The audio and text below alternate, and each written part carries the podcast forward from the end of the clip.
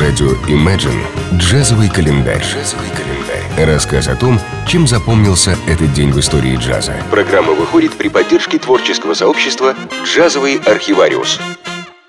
После того, как свободолюбивая Бетти Картер порвала контракты с крупными звукозаписывающими студиями и ушла на вольные хлеба, она основала собственный лейбл Bad Car, на котором самостоятельно записывала свои альбомы. В 80-м году Бетти выпустила на Bad Car двойной сет, многими любителями джаза признанный одной из вершин творчества певицы «The Audience with Betty Carter». Запись этой пластинки началась 6 декабря 1979 года в Сан-Франциско и была сделана не в джазовом клубе, а в музыкальном театре Great American Music Hall, бывшем некогда домом терпимости, но позже переоборудованным для выступлений музыкантов. Удивительно, но именно это место как нельзя лучше подошло для записи живой пластинки с атмосферой близкого взаимодействия артистов и публики.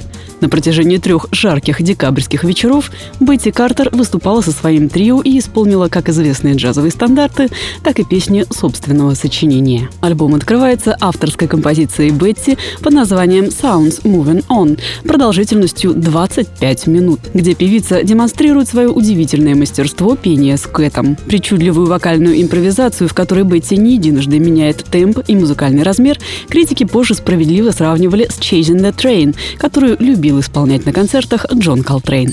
Джазовый календарь. 6 декабря 1896 года в Нью-Йорке родился Айра Гершвин, поэт-песенник, в соавторстве с которым создавал свою музыку его великий младший брат Джордж. В 20-30-е годы прошлого века их феноменально яркий и продуктивный творческий союз фактически писал историю Бродвея и, конечно, джаза. Лирика Айры легла в основу самых известных джазовых стандартов.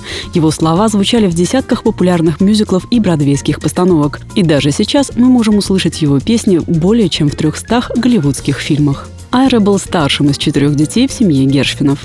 В отличие от более разбитного Джорджа, который в юные годы особенно не преуспевал ни в учебе, ни в благоразумии, Айра был застенчив, любил читать, хорошо учился и с раннего возраста постоянно проявлял интерес к писательскому творчеству. В 21 году Айру пригласили написать текст для мюзикла «Two Little Girls in Blue», который был хорошо принят и стал началом его успеха в музыкально-театральном мире. В том же году поэт уже вместе с братом работал над еще одним удачным успешным мюзиклом «And Maid». Первым громким успехом братьев стал мюзикл «Lady Be Good». Затем они создали еще более десятка популярных постановок, написали музыку и тексты для четырех фильмов.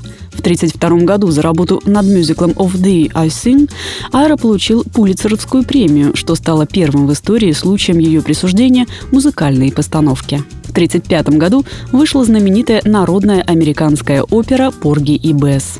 Хотя опера не принесла братьям финансового успеха, а время от времени еще и навлекала на них обвинения в расизме, она выдержала 124 постановки в Алвин-театре, а уже после смерти Джорджа Гершина завоевала подлинно мировую славу. Множество арий превратились в узнаваемые джазовые стандарты. Чуть ли не все звезды джаза делали свои кавер-версии Порги, не отставали и именитые оперные театры. Мнения разнятся по поводу авторства самой известной арии «Summertime», однако за «It Ain't Necessarily So» мы должны благодарить именно Айру Гершвина.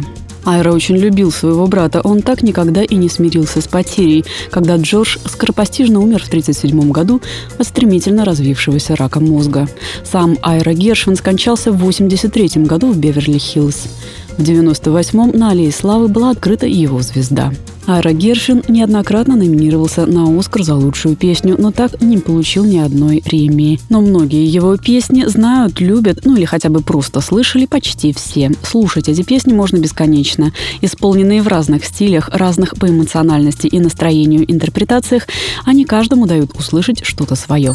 Джазовый календарь. 6 декабря 1920 года в Калифорнии в Конкорде родился великий композитор и пианист Дэйв Брубик.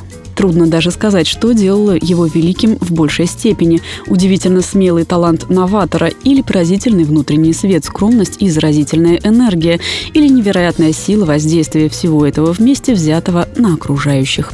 Дэйв Брубик стал редчайшим примером личности, равноуважаемой и превозносимой и профессионалами, и самыми обычными людьми.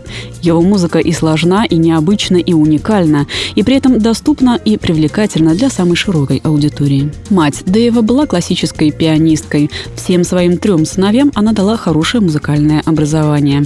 У самого же Дэйва с детства были проблемы со зрением. Хотя он начал играть на фортепиано уже в 4 года, он плохо читал ноты и больше учился импровизировать и подбирать на слух. В 6 лет он увлекся джазом и ужасно расстраивал свою маму тем, что не практиковался в классической игре. В колледже Брубик познакомился со своей будущей женой Йолой. На первом свидании он повел ее в клуб, где играли джаз, и где они были практически единственными белыми. Он проговорил с ней три часа и в тот же вечер сделал ей предложение. Через некоторое время Дэйв и Йола, которым не было и 20 лет, поженились и прожили вместе долгую, удивительную жизнь. У них родилось шесть сыновей, пятеро из которых стали музыкантами. Главный перелом в истории музыканта случился в 1951 году, когда в коллективе Брубика дебютировал Пол Дезмонд. Согласно некоторым свидетельствам, Брубик в то время был вполне доволен, играя в трио, но Дезмонд почему-то решил, что они во что бы то ни стало должны играть вместе и убедил пианиста взять его в свой состав.